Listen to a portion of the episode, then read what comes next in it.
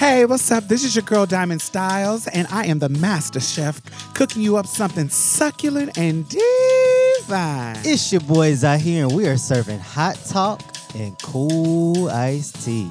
And I'm Mia Mix, here to set the tone and make sure the mood is right. So come on in and get comfortable. Pull up a chair, have a seat. You can even take your shoes off. Wait, not if your feet is down. Oh, hell no. Welcome to Marsha's Plate.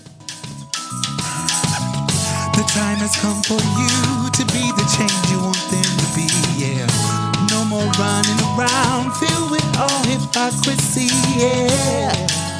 It starts from the inside, it spreads wide, and everything will be alright. Just know that it will be alright. It will be alright. It will be alright.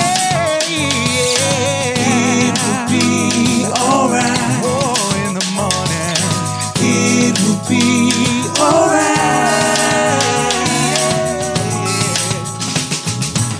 Yo, join the conversation. Hashtag Marsha's Plate. On Instagram, Facebook, and Twitter, we want to hear what you guys have to say. You can also help us build community by becoming a patron on patreon.com slash Marsha's Plate. By contributing to this podcast, you help us continue our powerful work to change culture one episode at a time.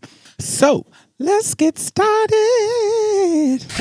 Good afternoon, good evening, good morning, whatever. And good night. And good night. Nah, nah. good Whatever, night. whatever time you're listening to our podcast, welcome, welcome in, everyone. Hey, I'm y'all. Mia Mix, and I have my co-host. We already introduced ourselves in the beginning of the, Uh, this is the first time I the intro. did my intro. in a long time. Y'all know who I am. I don't use deodorant and I only take bubble baths. Y'all know who I am. Oh, Oh, oh you better bring it in. Shut the fuck up. Yeah, come come out.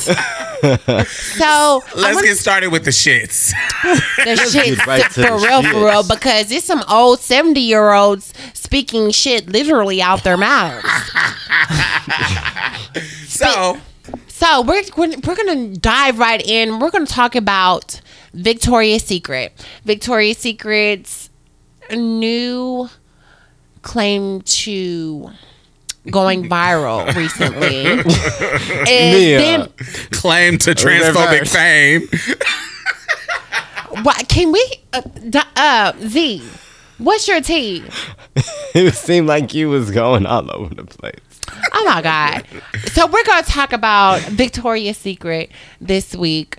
Um, he says that they ask him, um, you know, basically, should you include trans women and um, heavyset women? Wait, wait, wait, wait. Is heavy set a good word? Plus size. Plus size. No, I'm like, I, I, it's Heavy I say heavy set. I wonder, is that a politically Big correct boned. no. Big bone I women. say BBW. I, yeah, I, I know, but I, I'm not saying that. It doesn't sound. That's like my a bad porn. That brought me to that's Pornhub. That's my porn toxicity Mm. coming through. Oh, really? I say I'm BBW. Can y'all hear me? Oh, Yes. no, I don't know. Is heavy set uh, like a bad word for big girls? It's. I'm not offended by it. I'm a big girl. skinny set. Maybe I should ask Slim my said. big girlfriend. I yeah, like I think Your baby big girl. girlfriend. And you know, some people I feel like they claim fat. Like fat is not negative. Oh. Mm-hmm. Yeah, so yeah, like yeah, I'm a yeah. fat girl. Da, da, da, da, da. I don't have no tea. But I want to know like is heavy set like politically correct? I don't know. Not not that I'm, I'm correcting you. Because you don't really 'cause hear I'm trying skinny to think about set. it too. Yeah. Come on, skinny set. this skinny, She's skinny set woman. said. Yeah, I don't know. Maybe I don't know. But go ahead. So So wait, wait, um, wait. I want you to be the interviewer, and I'm gonna be the dude. Y'all hashtag us about is heavy set okay if you're a big girl. Is that a rude word? Yeah. I don't know. I don't. Find, I'm a big girl, so I, I can. I Speak on wouldn't it. say I'm it. not offended by it. you know, I used to be big. Did you win? Um, oh yeah, she was big mama. this was like in middle school. Oh, And then that, it was when Oprah was big, and I, I used to watch Oprah. I said, "Okay, bitch, give me inspiration." This, this when she was going on her diets and shit, and she was it out. exercising on TV. wear it out. I was wearing it out. So you be the interviewer. I'm be him. Hi. So, um, we wanted to um talk about some of um the, the the things we've been hearing in the streets. I don't think that's what he said. What did he Nah, I say? didn't say that. Well, what did he say? If you don't repeat the interviewer words, what did the did the ask a man? He asked him. Oh, okay. Boom. I know what he said. Go ahead. he said. So, do you think you would include trans women and heavy set women? Did he say heavy set? No. Oh, just go to the actual article, man. Do, do- do I need to look it up and ask the question? wait, wait. No. So anyway, he says, "Should you have transsexuals in the show?" And the dude says, "No, I don't think so. We should we we shouldn't at all because the show is a fantasy. It is 42 minutes of entertainment special. That's what it is." It's the only one of its kind in the whole world. And any other fashion brand in the world would take it at any minute including the competitors that are copping for us. And they are copping for us because we are the leaders. if you ask if we've considered putting transgender models in the show and looked at plus size models for the show, we have. We attempted to do a televised special of plus size girls in 2000. No one had any interest, and, uh. and, and they still don't. And they still don't. I know I do. they don't kid that plus size and trannies. What? Don't nobody like those. Those are both Not of my those teeth. kind. of course not. Don't Couldn't be. nobody like plus size bitches. Or trannies. What? Plus size what? Plus size trannies. Don't nobody like trannies. Chicks Period. with dicks? Clearly. Don't I nobody like that. love No. them. I don't know what Clearly. he's talking about. But look, and if you look at the porn statistics, trannies is always up at the top. They been Always popping. a fantasy. if you look at the porn statistics, BBWs are always at the top. Always a fantasy. At the top. Darling. So I don't know where you been at, but BBW's been popping, motherfucker. Ben. Ben, Ben, Ben. Ben on top of Ben. Yeah, so I don't know what fantasy you trying to sell. Oh, I know what fantasy you trying to sell. We all know. Well, we know. What's the fan? Tell me what's your your vision of the fantasy he's trying to sell? to White, skinny, white, Mm-hmm. European beauty. and that's the way it is. You know, bitches who only eat two pieces of cheese a day.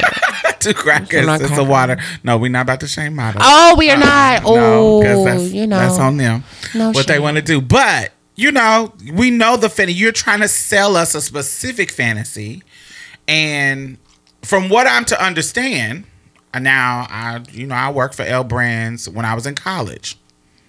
So, one of the core values of the company is inclusion makes us stronger. Mm. Right? Somebody lied. somebody's lying. You know, because the company says inclusion makes us stronger.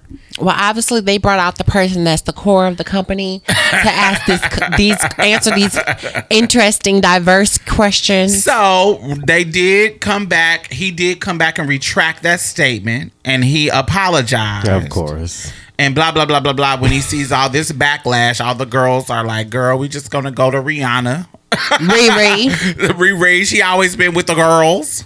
and be fancy down. Uh huh. And be fancy down and be inclusive. Because guess what? That does make us stronger. Inclusive makes us stronger. Yes, and you want to know something else? What? Millennials don't buy your stuff anymore. Since 2016, you've been declining. So what does that mean? No one wants to wear leather. And that's how it goes. I mean, so um I don't know, y'all. I just it for me do we really want to be a part of that show though? I don't want to be a part of no show where they have people that are a part of their panel of seeing whether or not a model should be there or not that do not include trans women and plus size models whether or not they say it out loud i'm pretty sure they have people that think the same way on the panel that he does But let's think of But it. it's for the, the my thing is is for the gaze of men. Mm, like right, like this specific this what this never has been about female empowerment. This never have been about this has been a, a, a brand that is Victoria's Secret has objectified women and put out this image, this Eurocentric image of what the sexy fantasy is for a mm-hmm. long time. Do I really want to be a part of that? I don't know if I would want to be a part of that. A lot of the women have been saying how the clothes make them feel though. A lot of them Feel will great? feel yeah, will feel sexy, will feel confident, you know what I mean? So that's why it was a letdown for a lot of people. But I look at it like this, like think about the the history of Disney. It has a lot of mm-hmm. racist history and whatnot, and a lot of people still partake in that. Also the system right now, you know, we got a whole bunch of people like people of color, women of color that have been put into Congress, right? Uh huh. They're in Congress now, and it's like, what if they would have just sat down? But then it's like, this is just a a clothing thing at the same time. So it's just kind of like, when is the line? The line for what? The line to boycott a certain thing, Mm, or just come in there and take over shit. Where's the line? Not Or you- like so the choice you saying where's the line where we don't participate at all Yeah. or we come in and wear it out. Right. I don't know. I think it's it's based on your particular integrity. It's based on is this really important to you? Um, like I feel like if you're a trans model, it might be an important thing to be mm. on the stage, the main stage of Victoria's Secret. Is one of like he said, it is a line that they got a, a runway show every year around this time, around Thanksgiving. You feel what I'm saying? They got a runway show and it's kind of it's some epic models have been on it. You got Naomi Campbell, you got Tyra Banks, you got all the other white girls. I don't know their name, but those people, the- you, it, it's an epic stage, and it would be kind of epic for them to include us in that. But I don't know. I don't know if I would want to be a part of that because it just seems like it's just a, a white man's wet dream. Like this is their shit. Them their this is a pedestal that they put their women up on. Um, they the shit they ain't they ain't been known to be extra diverse anyway, even when it comes to race. Like Naomi Campbell, Tyra Banks, they were the ooh, the black girls. It wasn't like it's they recently started to bring other dark skinned women, other um other you get what I'm saying, other black girls. They recently started to be a little bit more inclusive. And when it comes to beauty standards, ah, beauty, they Tyra Banks and Naomi Campbell fit that old antiquated white bitches dipped in chocolate look. For real for real. You know like when barbie when barbie was trying to be more diverse they just made a, a white looking barbie that was brown. Like that's basically what tyra banks and all these other black models most except for like Alek Wek but most of the black models look like white girls. Like they got little white features like little lips little nose you know just dipped in chocolate. It's kind of like like how people like how cis people nowadays you kind of just see them kind of accept the more cis passing quote unquote folks. It's kind of like that. It's like okay you just like us for this standards. Right. When we're in these standards. And when we're di- and when we participate like think about it. So if a girl was to be a, a um a victoria's secret model she would have to be at her peak level of passability her peak level of Beauty. of performing and looking the part of a cis woman. Like they would not choose because this fantasy that they're trying to pull off, it would be a girl who would look um to their standards of oh she just looks so cis normative like mm-hmm. you wouldn't be able to tell. I feel like that's the type of person that they would choose and that goes right that aligns itself right with the the over sensationalizing of the physical transition of a trans person. They're always just focused on oh my god look how amazing this person how oh my god you really look like a woman. But we know what you really are but you really look like a woman.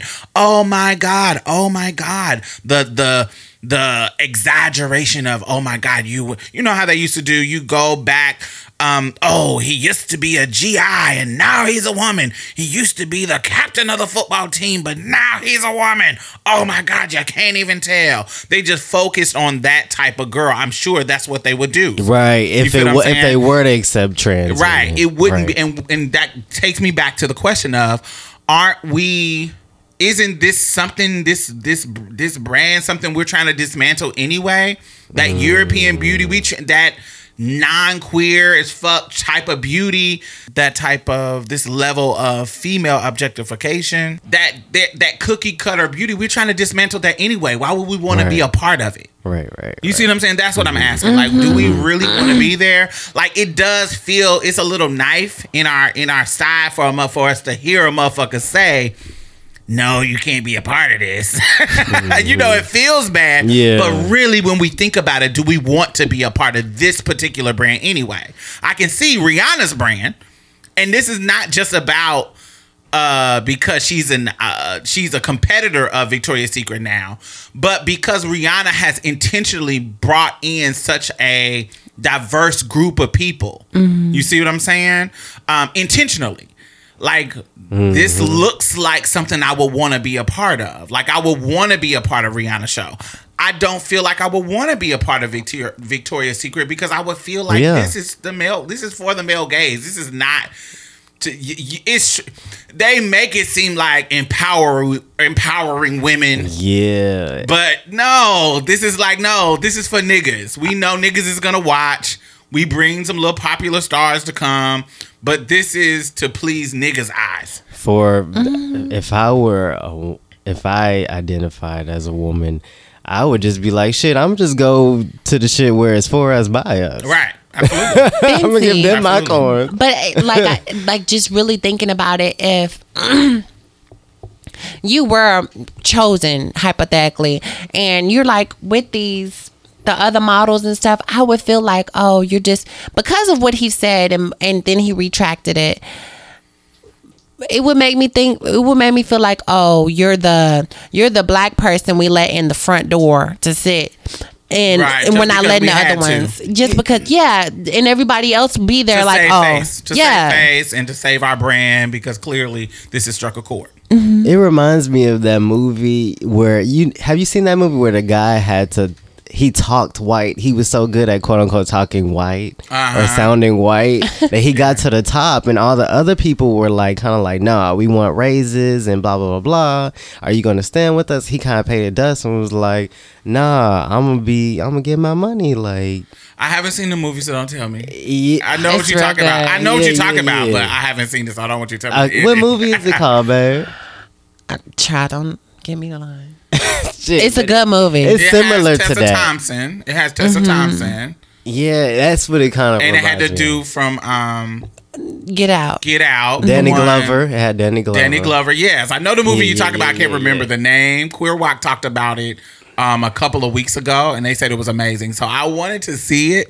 Um, Nikita said it was amazing, amazing. So I wanted to see it, so I'm going to see it anyway. Okay, I won't But, tell um, it. But that's but what it yes, reminds me Yes, it kind of. of reminds me. Of yeah, like we're on this pinnacle and we're fitting into this white cookie cutter type of deal. But once we get here to this pinnacle, do we really want to be there? Right. Yeah, I just don't. I don't.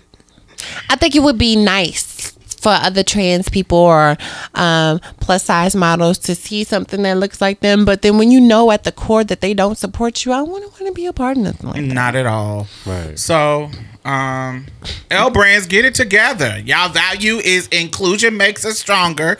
Get your um, get your people of Victoria's Secret, together. Because it was a lot of people saying I'm not gonna buy from them anymore. But you know, I had went and tried on them um Victoria's Secret push up bras. And I think I just need three of them, and I'm not gonna buy anymore. I just need three. I'll scratch out Victoria's Secret, bitch. They long lasting. I don't live. The bombshell bras. Well, I did live for them when I was younger. When I was your size. Mm-hmm. Oh fuck, I'm a summer bitch. Now. I was trying to do my research to find other bras for her, but yeah. it's kind of everything else don't seem convenient to figure out. But maybe that's just laziness. or youthful. Some of them they don't have youthful looks. Some of them be looking. Real. Macy's department store section. Very. Latex thick band. Um, I don't know, but we gonna find. We got Fenty. We got. I'm not Fenty. That's the makeup. Savage. Is it called Savage Fenty Beauty? Savage something. So yeah, we got Rihanna trying to wear it out for us. That's, That's good. what's up. And go wear it out for her. Thank you. And let the girls know it.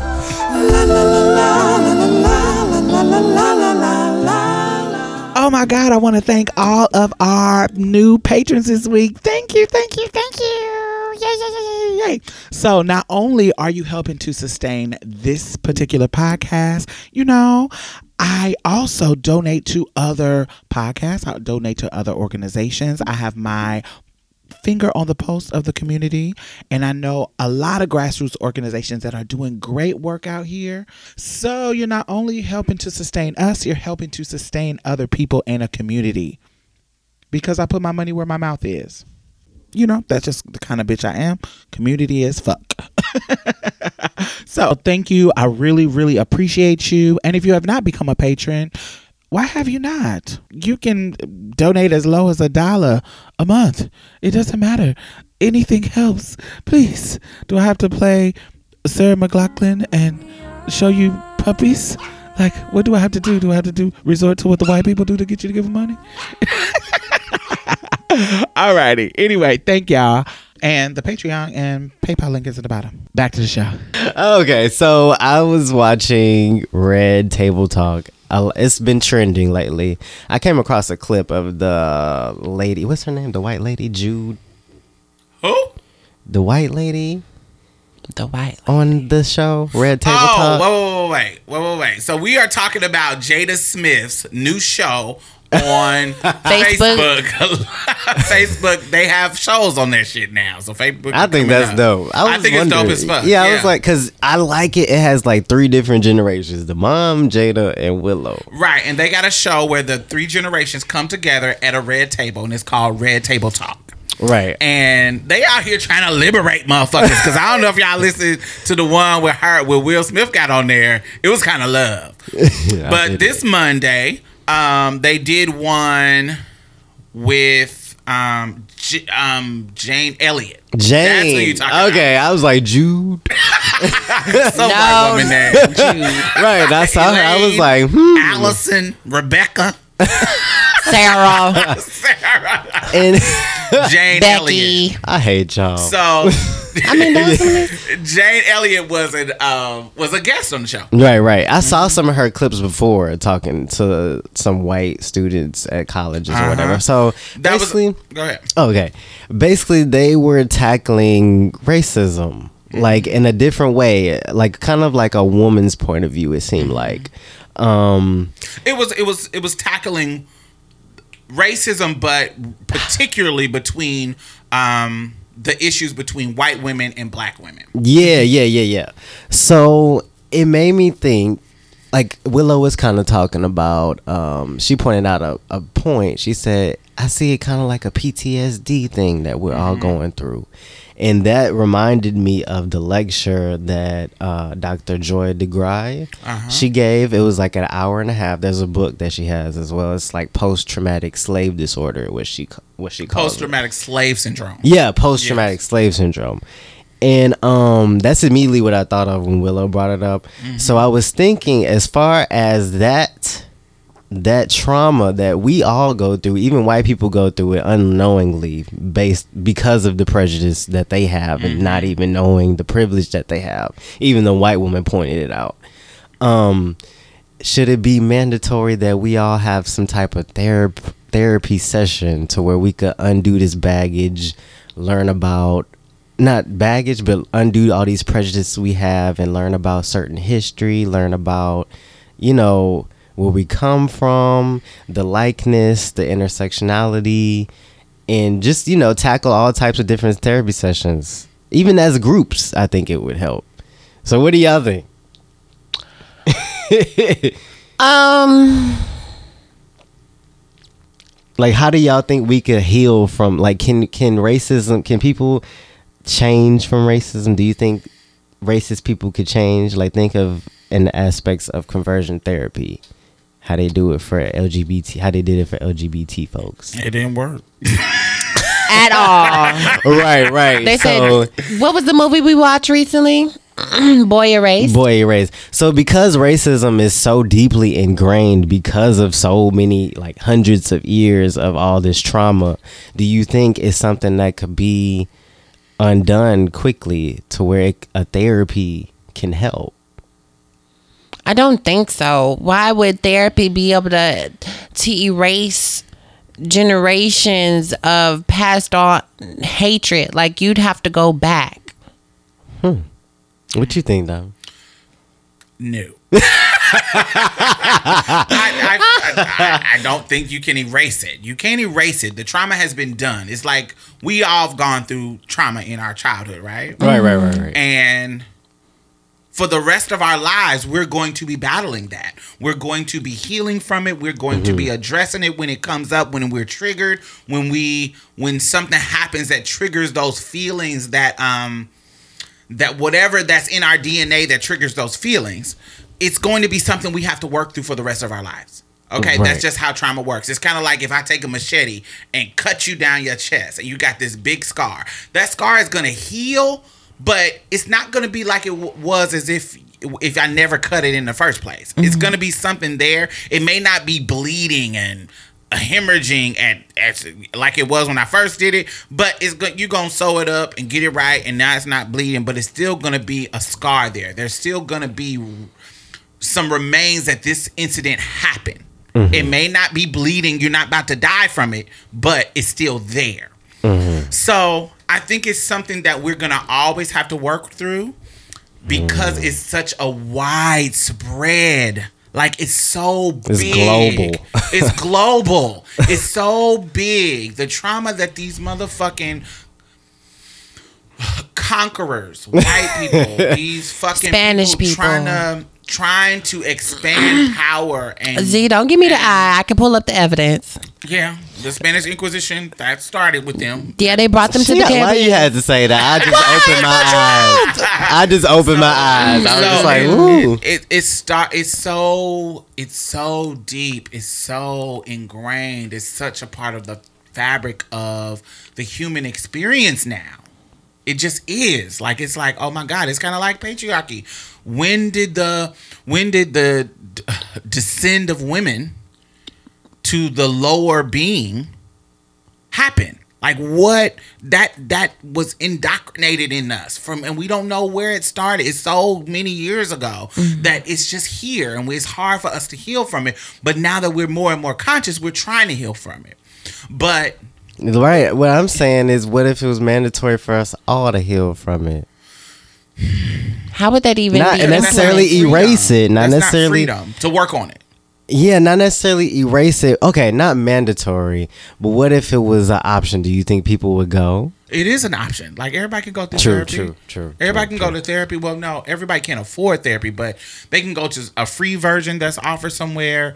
It may not be offered where they are, so everybody may not have access to it. True. But you can. Um, it's something you got access to the internet. Well, not everybody has access to the internet. God, I don't know. It's just like it. ca- Everybody doesn't have the same access as everybody else. So I don't know how that will work. Mm-hmm. Oh, okay, okay. I I think it's a good idea. It works with you just have to tackle everything. Like you you just have to start that has from to be poverty. personal.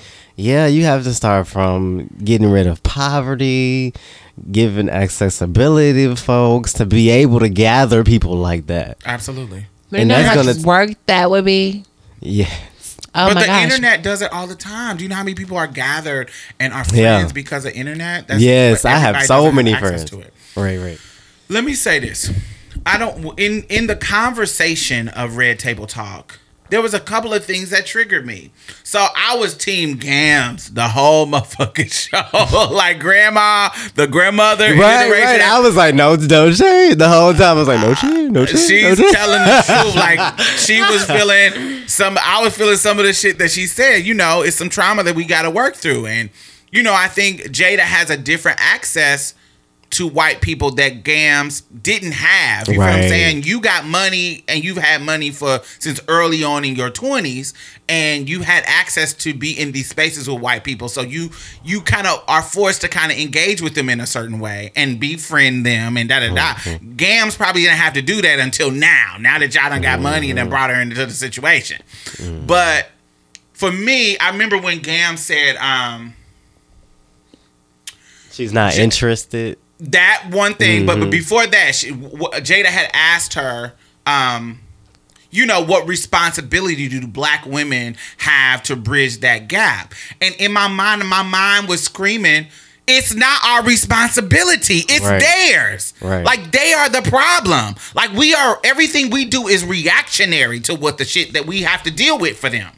So it's there. So when that white woman came out there on the on the on the table and was saying, I just don't know what She was so clueless. I don't know what to say. I don't want to say the wrong things. I don't want to. I feel like I, they don't want to be my friends. That tells me you don't care. and I'm like, uh, kill me now. She was giving you every bit of helpless white woman. Oh, oh my word. These angry minorities got me feeling so helpless. Anything that I say or do gets you angry. I just don't know what to do. I, I mean, we're not hanging you anymore. I mean, we, we, we took you out of the huts in the jungle. What more do you want from us? Don't we get some kind of credit for that? Bitch. Mm. So white women annoy the fuck out of me. Right, you feel what I'm saying? And uh, one of our foremothers, people that I really, uh, somebody that I really, really look up to, and really believe that they had our our interests at their heart.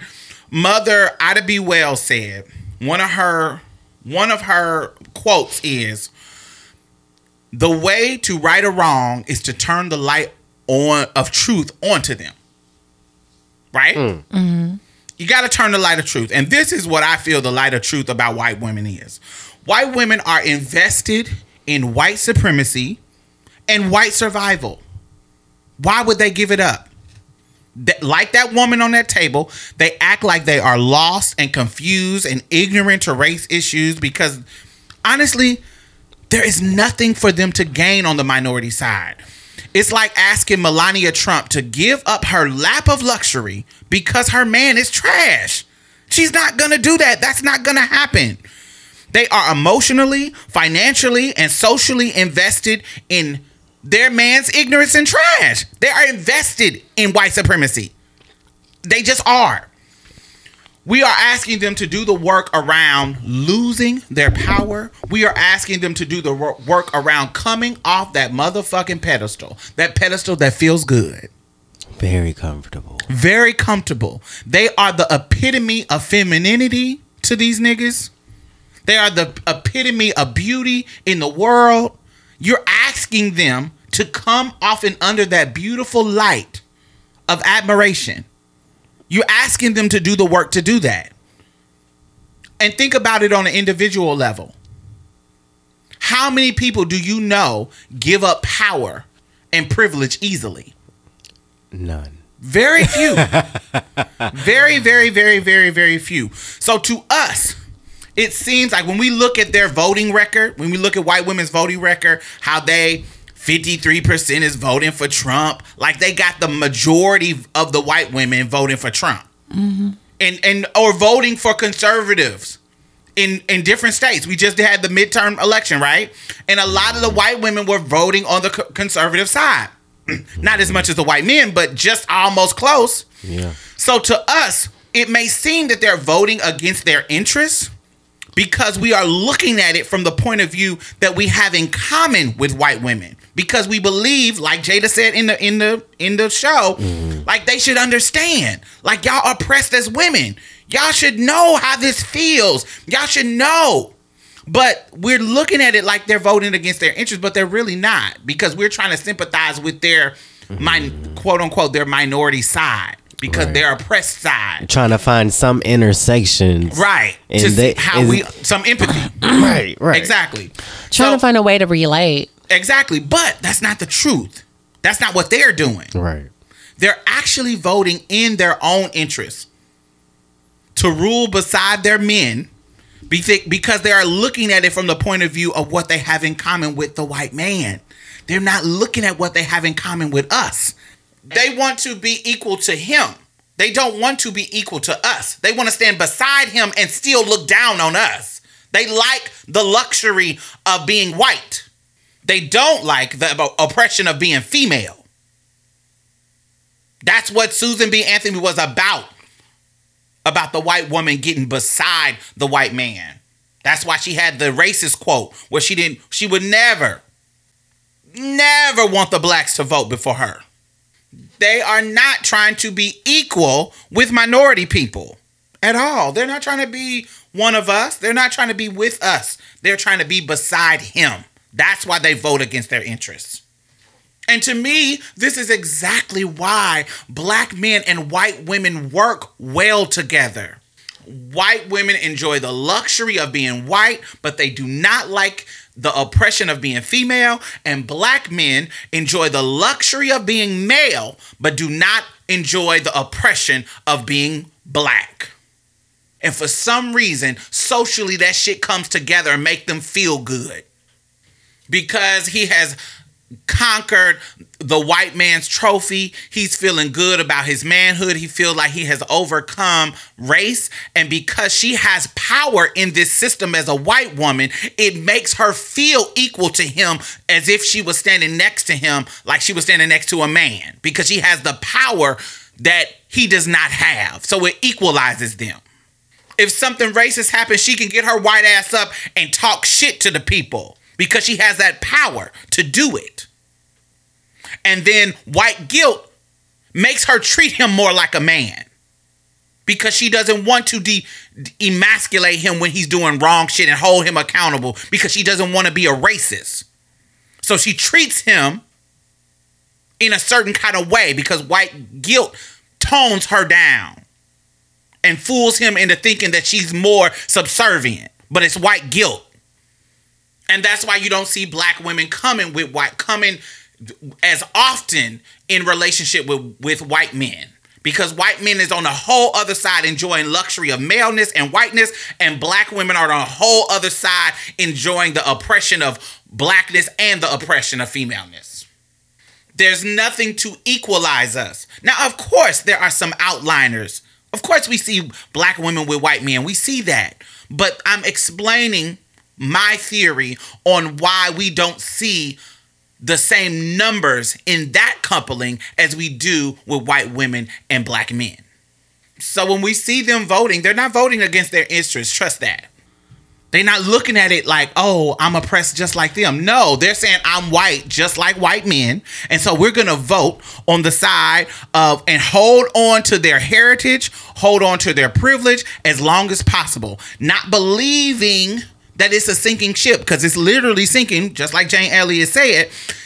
The world is the country is browning. Like is like is y'all uh, y'all gonna be a minority? So a lot of minorities are trying to be like um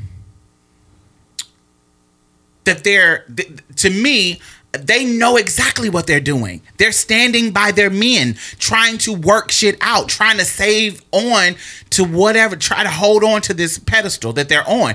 And we don't make it no better. I think that minorities trying to be like them and socially investing in white supremacy just like them solidifies the belief that they should hold on to this. They are not coming down off that pedestal willingly.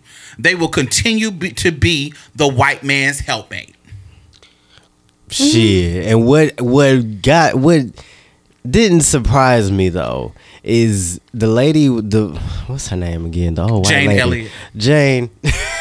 she was just giving like she was just saying the basic norm like the obvious Like this is what well what we know. This is where we come from. We're all the human. We're one race. We all come from black women. Blah blah. blah. We all like okay. This is general knowledge. And the white lady was like, "Wow, I really learned a lot today." And I was like, "That's You learned that today. like really? And then I was like, "Wow." I was like, "Really? That that was the ending?" Yeah, because when I was like, learned I thought I was gonna learn something. I was like, oh, I already know about Jesus in the Bible and having bronze feet and woolly hair. I know that. I know already know about that the first black, the, everybody originated from a black person. I already know that, so I thought it was gonna learn something new. I was like, oh, okay. But that's why it's not our work to do. We've doing we're doing our work to get our shit together. That's why you see natural hair movements happening. We're doing our work to get shit together. That's what we're doing. We've been doing it. Right. We've been doing the work to um, uplift um, people. Look at Black Girls Rock. We to get uh, award shows that celebrate us. To get music artists. Um, to get our music artists artists celebrated. We we've been building and organizing to create space for us in this fucking white supremacist world that makes us feel like we're the worst, the lowest, the latest, the wackest, the horriblest. Yet they steal all of our shit anyway it I just feel like we're doing the work on us on our end. Right. They're not. Right. White women are not. They're not doing what they're supposed to do. Just like she can sit on that red, at that red table talk and act like she don't know what to do. Right. Edu- like Jane told her, you can educate yourself. It's tons of books. It's so much information. It's up to you to want to do it. And what's sad about it is that I am starting to realize a lot of privilege I have as well.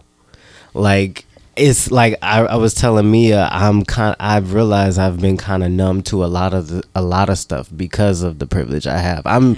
I've always been really accepted by white people.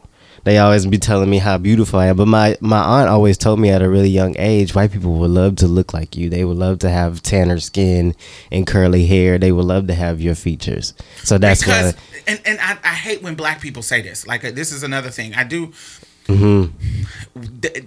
You are a perfect example like they want to look like you they don't want to look like a dark skinned person Mm-hmm. Right. when they tan they're not tanning to be black black Right. they're tending to look like a mixed person, to look exotic, to look like Rachel. Dolezal. They trying to do that.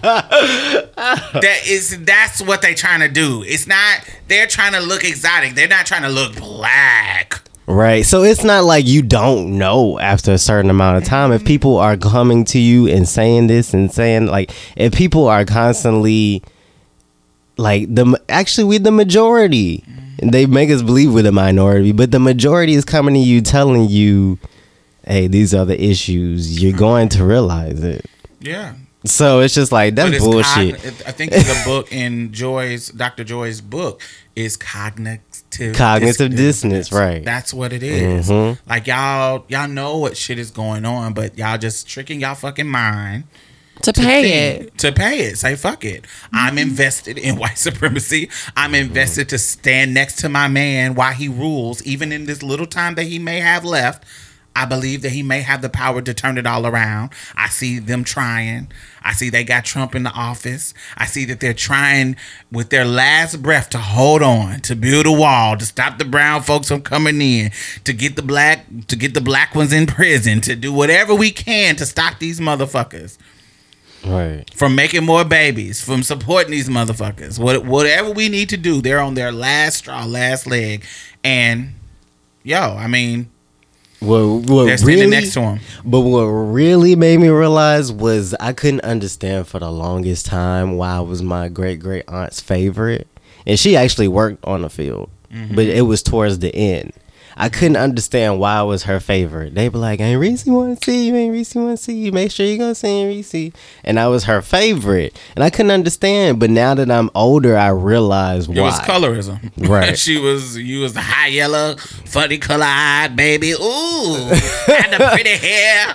Yeah, all that stuff. and that was heartbreaking to me. Uh-huh. It was really heartbreaking. But then I didn't, I didn't, you know, disregard the love. But it was just like, damn, it's that deep. I did not experience that as a biracial person. Like the black people in my family, they would say that you are shit colored, um, you're a zebra, your they they would just basically tell you how much you aren't black. I remember one time I got my ass whooped when I was younger.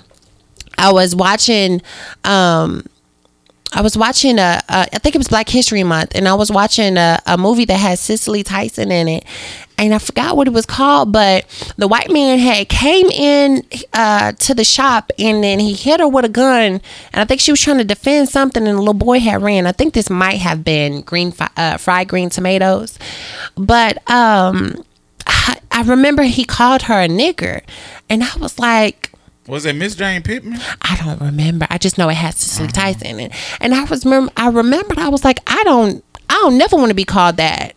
I that's not what I am. And so um I remember we were sitting um at the table with my mom's husband's family, which are black.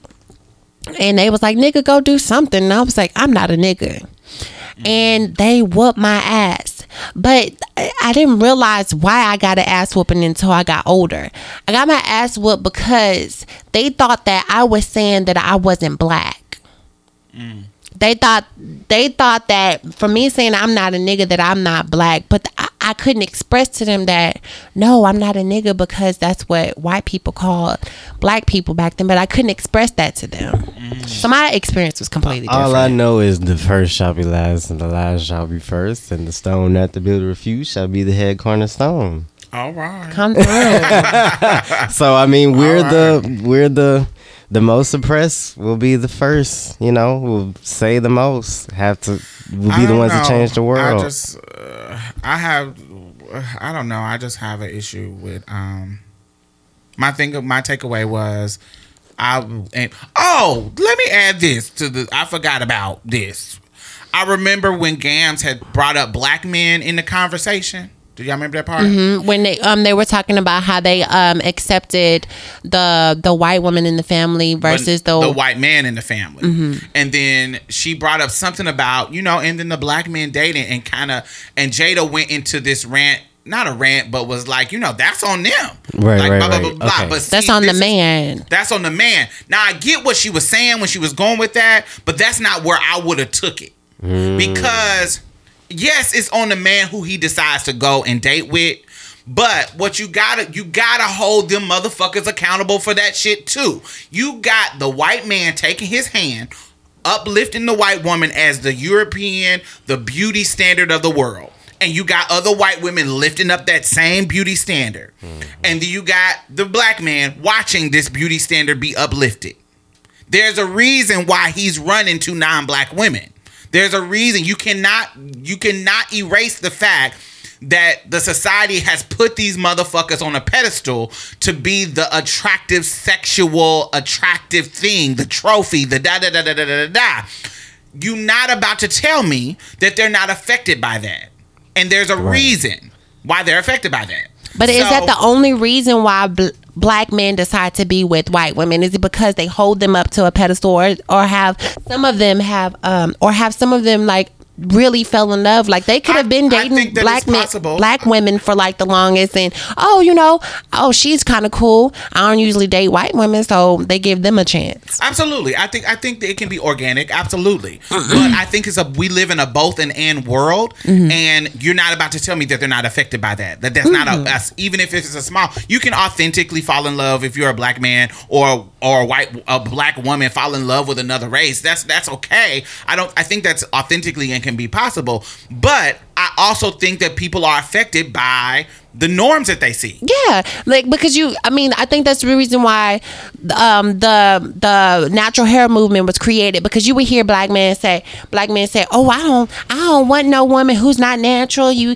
wearing all this makeup and you becoming All a whole different weave. person." Yeah, so women was like, "Okay, I'm gonna be that. I'm gonna wear my natural hair." But then when they started wearing the natural hair, niggas was like, um, "No, I don't even like they, that." No, no, that's what it is.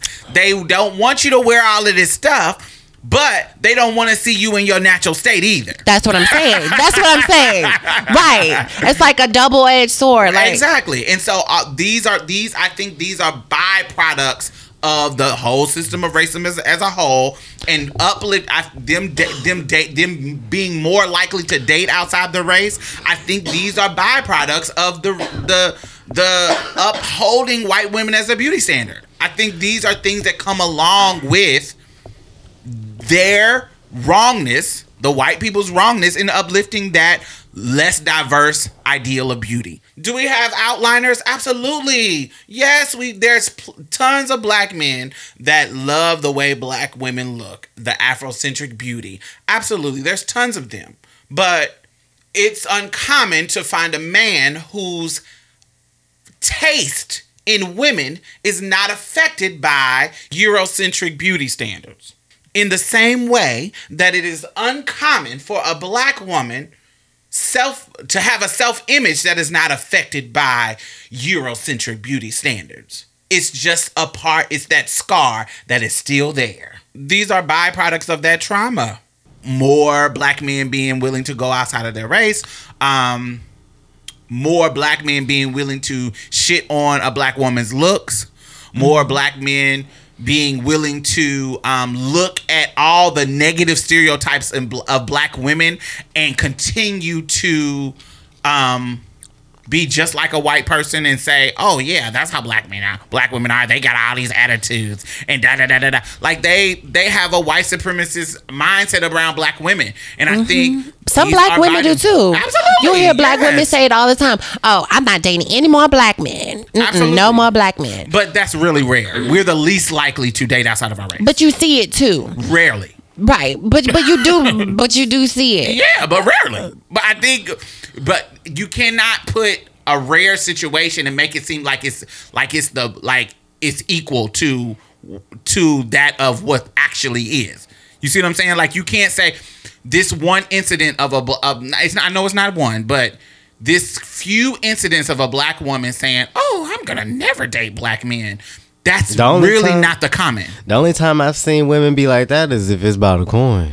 I ain't gonna lie. No But black men. It's really rare that it's it's it's statistical. It's it's researched. It's we don't we rarely date outside of our race, and that could be a multitude of things. It could be just our loyalty. It could be because other races are not attracted to us because of the standard of white women being the most attractive thing and us being the least. or do you so think? it could be multiple things. do you it's think? a layer. Do you think it could be because black men are seen as more masculine as well? How so?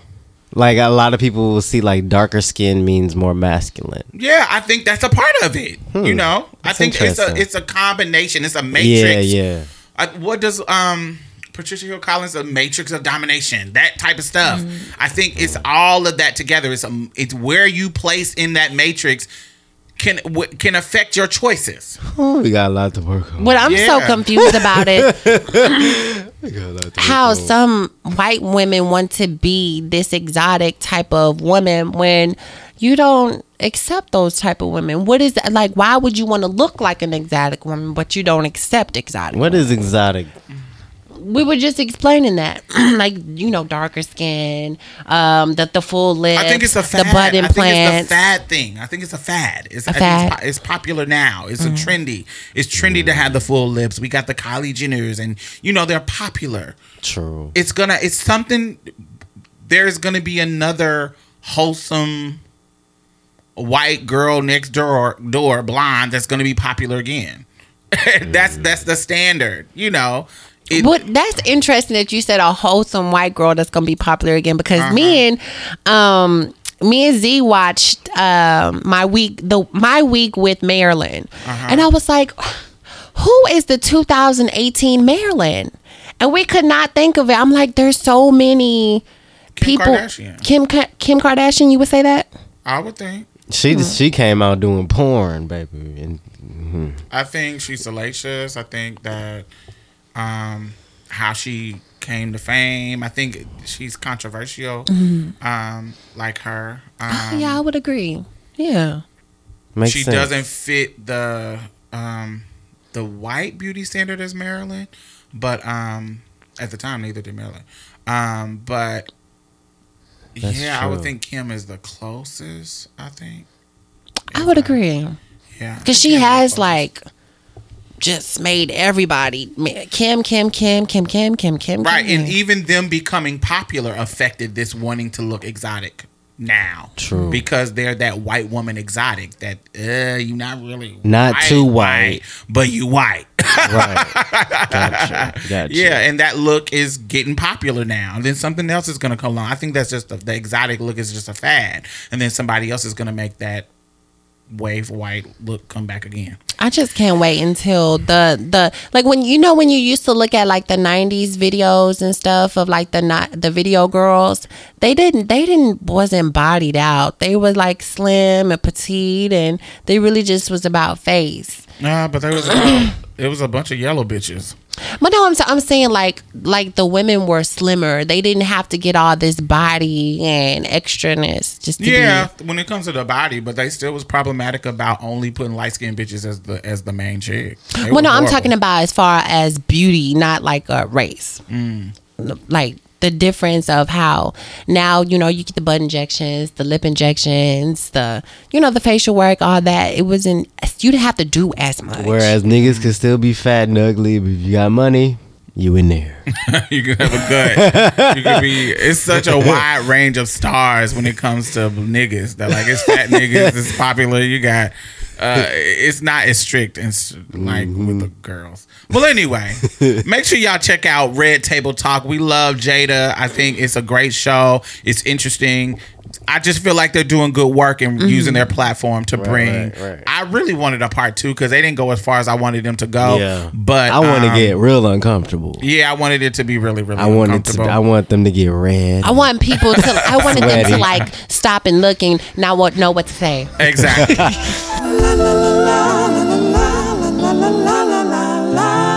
I wanted to talk to y'all about this letter we got. Really, Tea with Queen and J got this letter, and um, on their last show, and she forwarded it to us, and um. I really want y'all to go check out Tea with Queen and J. Yeah, We shout out to the appreciate girls. y'all. I feel like we shout out. I feel like we shout them out every every show. we appreciate then it's y'all. bitches. Go But see our anyway, good girlfriends. But um, I feel everything that they said. I what I 100% agree with. but they told you to come to us, so we I'm gonna bring it to the plate for Mia and Z to chime in. Um, I'm boiling my water for the tea.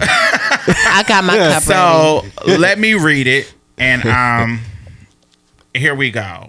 They read the whole letter on Tea with Queen and J. Do we need to read the whole letter? Yeah, well, our audience hasn't heard it. Okay. You could give a summary if you. this is long, girl. you want me to read it? I'll read it. I'll read it. You sure? Uh-huh. Okay. All right. Hey, Marsha's Plate. I originally forwarded this to um, Queen and Jay, who encouraged me to contact you all. So I hope this is okay. I'm reaching out because I hope you three can provide some much needed love and advice. I'm a brown cis woman, and my partner is a black trans man who I could not adore more. We met earlier this year when he presented a workshop I attended. Despite having no dating history into my early 30s, I could not resist the connection I felt to him, which is why I awkwardly stumbled into his DMs to explore a relationship. Although he had a, he had countless fears, mostly around unchecked anti-blackness and transphobia alienating him, but also knowing he practiced non-monogamy. Yet I felt like I could take the hurt over things not working out over the regret if I didn't try to attempt them.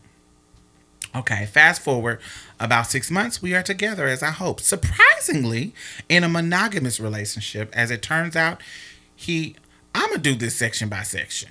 okay. Okay, so Okay, because that's a lot of. so let's go to the first one. So she's a brown cis woman. Her partner's a trans black trans man. Um, she doesn't have any dating history.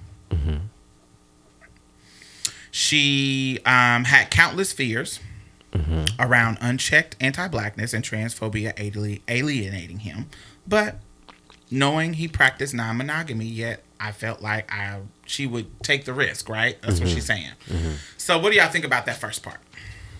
Non-monogamy, as in polyamorous.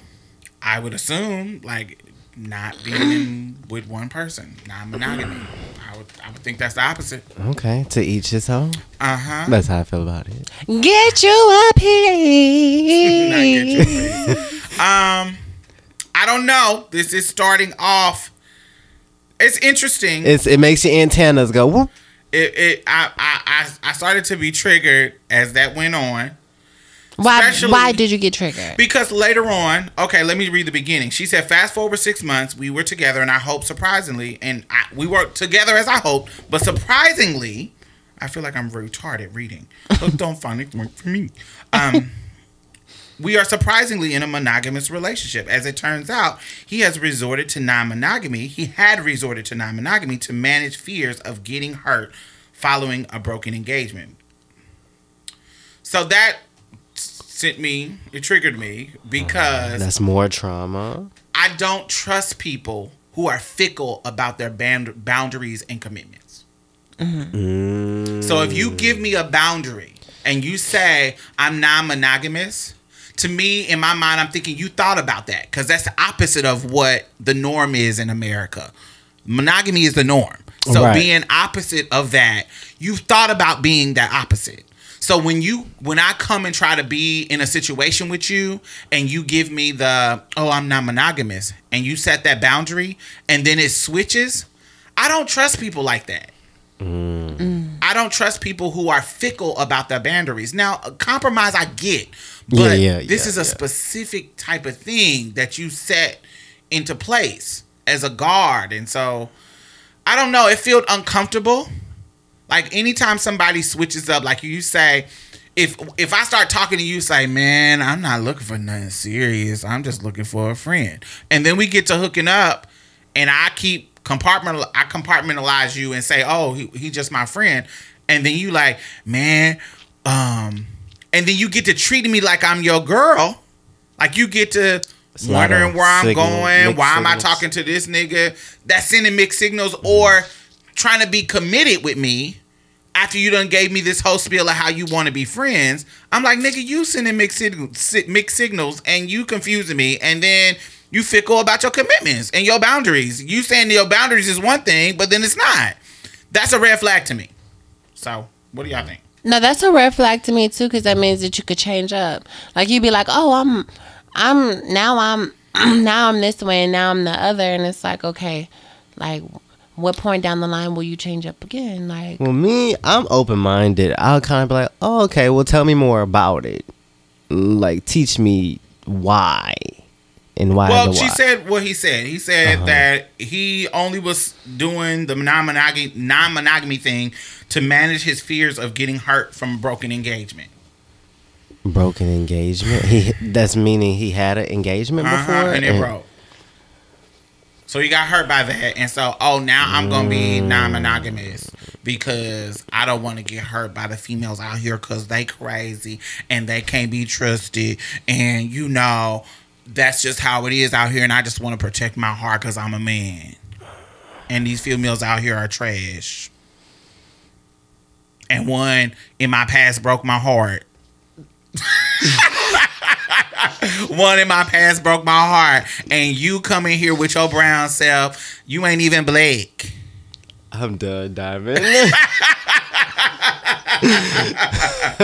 You ain't even black, so how I'm supposed to trust you when he the one being fickle about his commitments and boundaries? Anyway, okay. keep going, keep going. So, but his health began to be compromised, and in, it included some hospitalization with surgeries pending.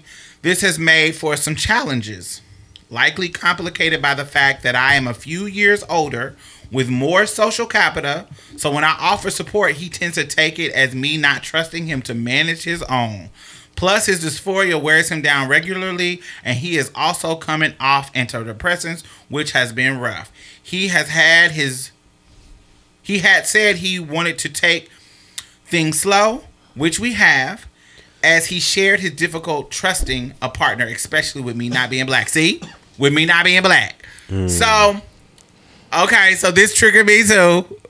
what y'all got to say? I don't want to be the only bitch talking. um, I'm trying to get because I'm trying to get the gist of it. Like, if somebody was like, "Oh," like if I was dating a white person and they was like, "Oh," it kind of triggers me because you're not white. I- What?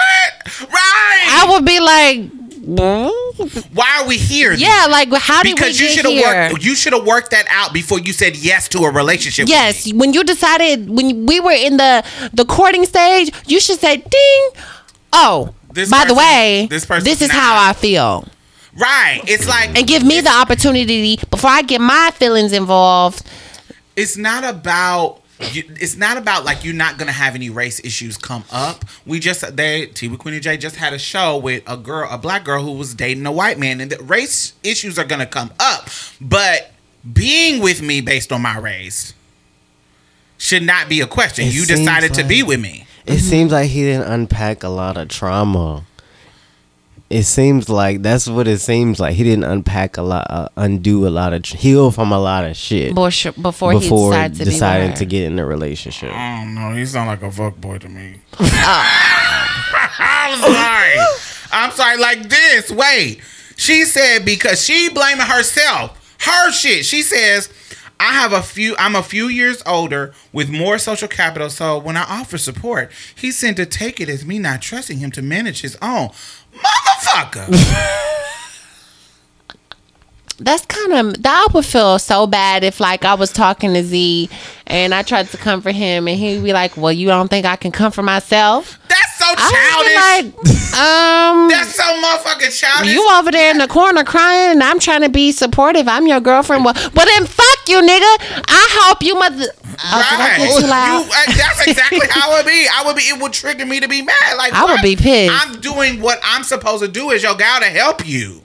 but and then you again, making it seem like Let me just say this: trans Uh-huh. men are not excluded from fuckboyness. no, they're not. but then No, they're again, I would, I would feel. I, but me personally, because I would know, like going into the situation that you had previously been hurt, and you already got this guard up, and you got a lot of things going on. Somewhere in me, before getting this relationship, I would think, oh, I got a lot of shit I'm gonna have to deal with because he just got out of this relationship and he got all these guards up. So when this happens, where he's saying that, oh, I can deal with my own stuff on my own, I will kind of like already expect his answers and stuff to what he's saying, and because that's where he's coming from right now. He's not at a space where it sounds exhausting. that's. That's how she's. That's how she sounds when she's saying that. That she's. It sounds like she's exhausted. No, no, no. Okay, so let me continue. Oh, can you take that part out? No, I think that's me. I me. think that's perfect. What? Being exhausted? Yeah, to sound like she says she to say she sounds like she's exhausted. Like no, no, I no, think no, no, no. She doesn't because she says she lives for it. She says at a risk of this is continuing. She said at a risk of sounding dramatic, it's not humanly possible for me to love this man more. She lives for all his foolishness. oh weirdo. She lives, so she. But uh, maybe she's like a um maybe she's a very caring person and she's a nurturer by heart. she is taking care of her man. She is. She just said she has more things than him. She has more social capital. She has. She's in a better financial situation. So because this is her man, she is helping him out. And this is also her first relationship too. Absolutely. And so I can relate with her being in a first relationship. Mm-hmm. Does it sound like a lot of what I Wait, wait, deal wait, wait, wait, Oh, wait, wait. go. Let me, let me, let, what Get into the tune. Okay, can I you should- remember that question? Okay. Our short relationship has faced tough challenges. Earlier, his financial stress caused by a recent health decline, which results in him taking a few months off leave from work, around which I gladly pitched in. Unfortunately, since he has shares doubts about this from the beginning, he did not that I, he did not measure up to me on paper, which is why he wanted to take things slow. He feared us not working out would feed into his insecurities. Me supporting him seems like it fueled the tension around power differentials more. This is was the part. Yo, Because you need help right now. Now, Diamond's now- but Diamond so does. funny. I mean, Z did the same thing What? at one point. facts. Right, I'm gonna get into me. I'm gonna get into me as So, to but- his behavior. I'm gonna say I'm gonna mm. say my alignment. I got a lot of stuff to say, Lord. Lord, if you are helping a nigga and he flips your help for him into something that emasculates him, something that is about power, something that is about that makes him feel insecure, I am sorry. run for the hills. I, this is a fuck boy trying to keep you emotionally hostage. I do not think this is a trigger for me because this is how niggas do, particularly trans niggas. This is particular, She went there. yo. do do do. She went Yo. there, y'all. and this is my ah. experience with trans men. So I, I am biased because this I this is just through the ones that I've had. I understand because I hear a lot of stuff. Like I have two cis girlfriends that deal with. Mm-hmm. And they and, and this is what they try to play. Anything that I would do, anything that I would say, it, it could be negative, it could be positive. It always turned to me emasculating them, and it was annoying. I've dealt with a cis guy like this as well.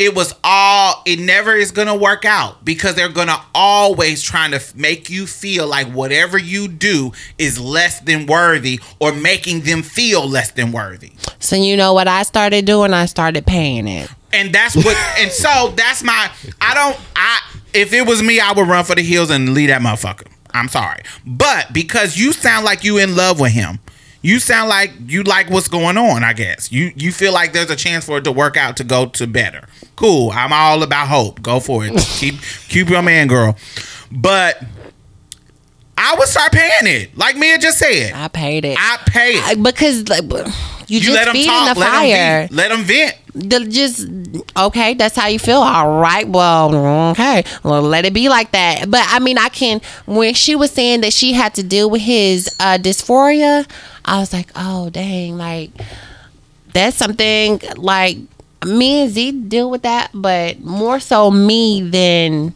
anything. And that kind of like if you were a Marsha's Plate avid listener, you know that kind of affected us a little bit. So I could see how that could that could. Um, So let me give my. okay, well, just go ahead I'm and cut me off. No, it's okay. I'm sorry. Oh, no worries. Go ahead.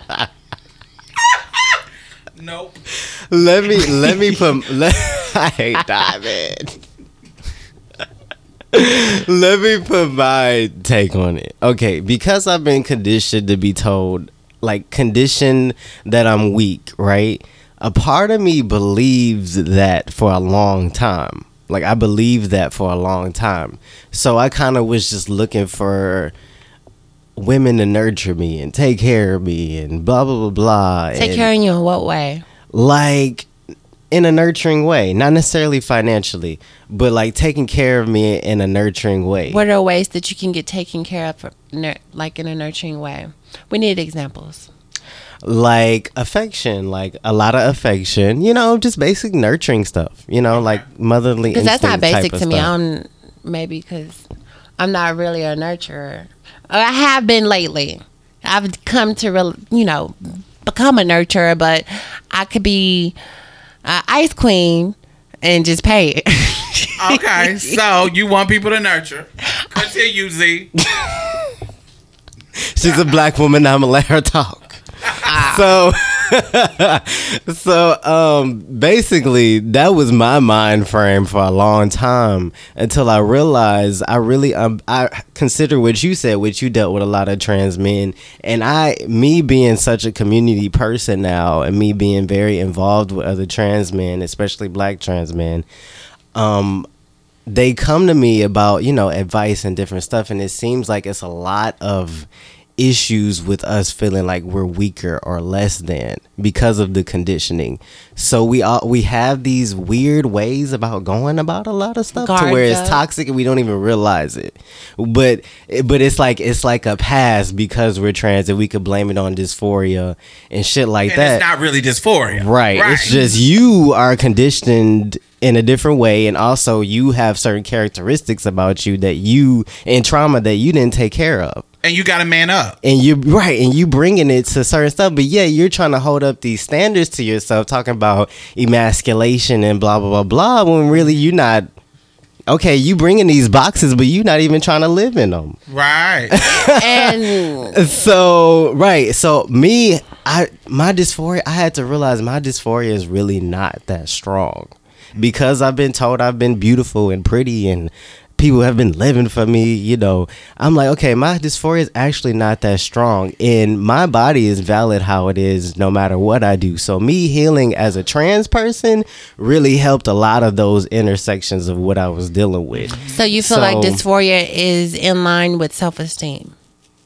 Yes. Yeah. So like basically as I healed from transphobia, internalized transphobia, internalized just like debunking, like getting rid of patriarchy, just all of these things, it made me realize, okay, dysphoria is actually the least of my problems. Mm-hmm. So and especially because of the privilege I have. Mm-hmm. At going into patriarchy, the privilege that I have, it's the least of my issues. Mm-hmm. So that's when I realized, okay, I'm not gonna just keep bringing up emasculation and all of this weird shit. Because these are trigger words that you know a trans woman or a person who is cis would be sensitive to. Because why would we not be? Right. Because we don't want you to make us feel um, less than a woman. We don't want to make you feel less than a man. So that's always so. What it is is I feel like that's a go-to excuse for not dealing with not you particularly, Right, right, but right, this right. particular person. That's the their go-to excuse when it when their insecurity is triggered, they want to make you feel guilty like it's something you did when it's not really you, girl. And so this is Not to the all. to the writer. It's not you that's doing anything wrong. You are supposed to support the person you are in a relationship with when they're having hard times. That's what you're supposed to do. That's natural. That's natural to a person who has a good heart and who is giving. Who is gonna let they fucking lover fucking struggle? But like, who I've is gonna do that? But I mean, I know we kind of made this around trans men or Uh-huh. trans. I've seen cis men do Yes, the same I know. thing. This That is was- not. th- that- I'm, I'm only saying that to them. We all No, no, men. I was- we're all men, but we're just saying a lot of trans men use dysphoria as an excuse for their Exactly. fuckboyness. right, and I'm just saying that they're not alone. No, That's they're it. not. Well, they just the, the dysphoria thing. They're alone. Cis men don't Yeah, have of course. dysphoria. But I'm saying like um, the issue as far as him saying, "Oh, I'm a man," and a man is supposed to be. absolutely. There are so many men that So many. so many men that Absolutely. do that. And so we have to get, and then we have all these, uh, all these other traumatic issues that we don't even take care of, and then it falls into relationships to where we rely on the woman like she's our fucking mom or something. Like a lot of cis men do it too. Like, but I'm just like saying, women are rehabilitation centers right, for you, motherfucker. not at all. No. So that's when I was like, okay, that's when I started to get depressed about being financially not there, and that's why I was like, okay, no. My but dad you realized has- that it was you. It wasn't yeah, me. yeah. That's when I was like, okay, uh, uh because my dad is a provider. No excuses, none of that bullshit. I'm gonna do whatever I do for my kids, my wife. If I'm even if I'm uncomfortable, I'm tired. None of that's an excuse. So that's when I started to embody that into myself, and then plus me not even really being as emotional as I was. I could kind of shake shit off when, and then I have a lot more energy. I just use my privilege that I have to empower me and empower my relationship now. I don't get mad about certain shit. I just let her talk when she want to mm-hmm. talk. I let her express herself. We talk things out, and I try to be there. You know, like the the like the man she wants to have in mm-hmm. her life. And I try to be like there, like the woman he wants to be wants in his life, but not just the woman that he wants, the woman that I want to be mm-hmm. in my. Right, right. in- It has to be a balance. yeah, Right. I, I can't just you can't just be for him. You you can't neglect yourself. Don't ever Mm-hmm. forget about yourself because then that it, it, it becomes very and make you Very feel like bad. you did something wrong. Mm-hmm. Like, because that's what it sounds like in the letter. Like, she feels like she's doing something wrong for doing what is natural for you to do when you love somebody. Right. When you love somebody, you step in when they need balance. You step in when they need a little bit of help. And if they are constantly saying, You are making me feel insecure, you are making me, da- da- da," that is about them. That is about them. Mm-hmm. And it becomes ma- toxic. It becomes toxic. And it get, if it goes so far, leave that motherfucker alone. I, yeah, I, I refuse to let my dysphoria get in the way of my relationship Exactly. anymore. Any like no more. It's not getting in the way. But I'll I'll say this: if it doesn't go anywhere, girl, pay it. Like just hit it. But if like, don't dust him down if you see him trying. If you at least see him trying, then I can see it. But girl, if he been in that box for a really long time, it don't sound like he leaving. Then Miss Thing. Yeah, it's like it has to be some type of growth You can't be stuck in this emasculated, insecure little boy mentality. Like you can't be stuck there. Like everything I do, you fucking I'm feeling insecure. Like yo, like you got to be doing some inner internal work to get you out of that hole. And yes, you be there for him to support him and and um be there for him and, and sometimes you gotta pay it. Like Mia said, you gotta like sometimes he okay, well I'm not gonna help you right now because I don't want to emasculate you. I'll let you handle it. But if you need me to help you, please let me know that you that I, you need my help because I'm here and willing to help. and let it be that. And let it be that. and and, and if Then he you put onus on him. if he decide he don't want to he don't want to move forward, okay, cute. Well then I'm just you know I'm here for you if you need it. I'm gonna watch you struggle, but Mm-hmm. I'm I'm here for you. I'm I'm a, I want to see you grow. I Uh-huh. want to. I don't want. I don't want to see someone I love like struggle and be a emotional, emotionally drained. But sometimes you got to like let We them figure be- it out on their own. We could be friends, but you know, we're not on the same growth pattern right now. Mhm. And also, I wanted to say this too. Lastly, look, take him out of the trans trans box. Like if you're looking at him like, oh, this is a trans man. No, look at him as a man. Like I, I feel like the being the tra- the trans part can be a handicap sometimes. Hmm. And a handicap, and I mean as far as like, oh, you're trans, so oh, this is we're gonna accept this and so forward. But no, sometimes you have to look at them as a human being. Knows this is what you're doing. This is what's hurting me, and I understand that trans your transness is affecting this part, but you're still a person. These are still human emotions. I I I, I, don't, I don't agree with that in this situation. That's my opinion. I, I agree. I agree in certain situations. In a lot of situations, that could be a factor. But if they are bringing up their transness as their crutch, mm-hmm. that's them. It's not her doing it. Yeah, If- that's and I wasn't insinuating that. Mm-mm, I'm just saying if if he if he's saying, "Oh, my dysphoria is messing with me," "Oh, um, I'm trans, so you got to treat me in a certain way," "Oh, you're emasculating me," emasculating. Insecurity is a different thing. Like, oh, you making me feel insecure." But if you're saying uh, you kind of emasculating me, that's a really specific trans thing. That's not just I feel insecure. That's you're emasculating me. That means I'm not living up to the masculine standard. And you're taking me down a notch. That makes that puts it in the trans realm to me. When they mm-hmm. when they play the trans card, and it's hard to not think of them as trans if if their issue that you're having with them revolves around their dysphoria. Mm-hmm. Mm-hmm. It's hard to do that, especially if they are bringing it up. But I can see, you know, if they're like they're trying to make him fit these boxes, like, oh, men should do this, men should do that, and because you're trans, you're not. Da da da da da. I would say that to people like that. Mm-hmm. But just if the trans person is making this a big old trans issue, I didn't. I didn't even realize how much of a fuck boy I was till I listened to black women. I'm gonna just say that. Uh, I don't know, girl. I, I would say run for the hills, but I know this. I don't want you want to make it work, girl. The best way to make it work is to pay it when he get to tripping. Pay and say, "Hey, baby, when you need me, and I, okay, I ain't gonna I'll be help over you, here. but I'll be over here waiting for you to come ask me for the help whenever you need some help. I'm All gonna let you let you work it out. but I'm gonna let you work it out. I love you. When you want to see me, hey, you, let's go. Let's go on a Smooch, date or smooch, something. smooch. Smooch, kiss, smooch. Uh, but since you want to struggle, okay. But I am going to to Olive Garden to all these other fancy things I want to do. I'm a Now you want to come with me, then you can come. But if you got a problem with me paying for everything, the girl or taking helping you when you're struggling. eat McDonald's. Oh well.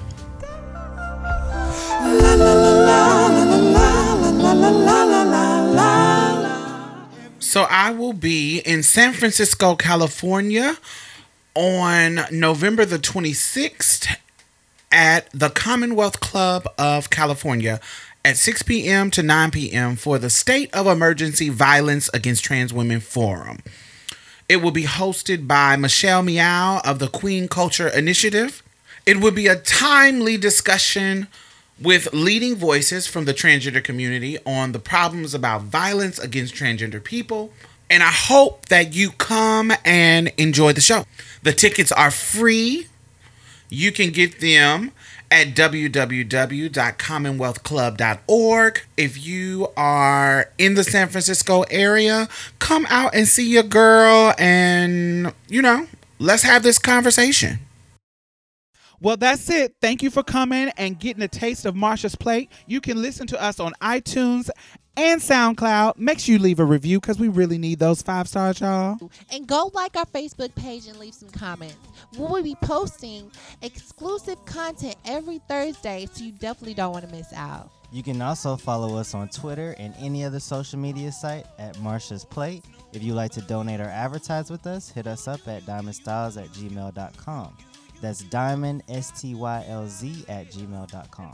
And that's it for us, y'all. Bye. Bye bye. You gonna say bye, Mia? Oh, bye, y'all. Every little thing's gonna be alright. Don't you worry about a thing. Baby.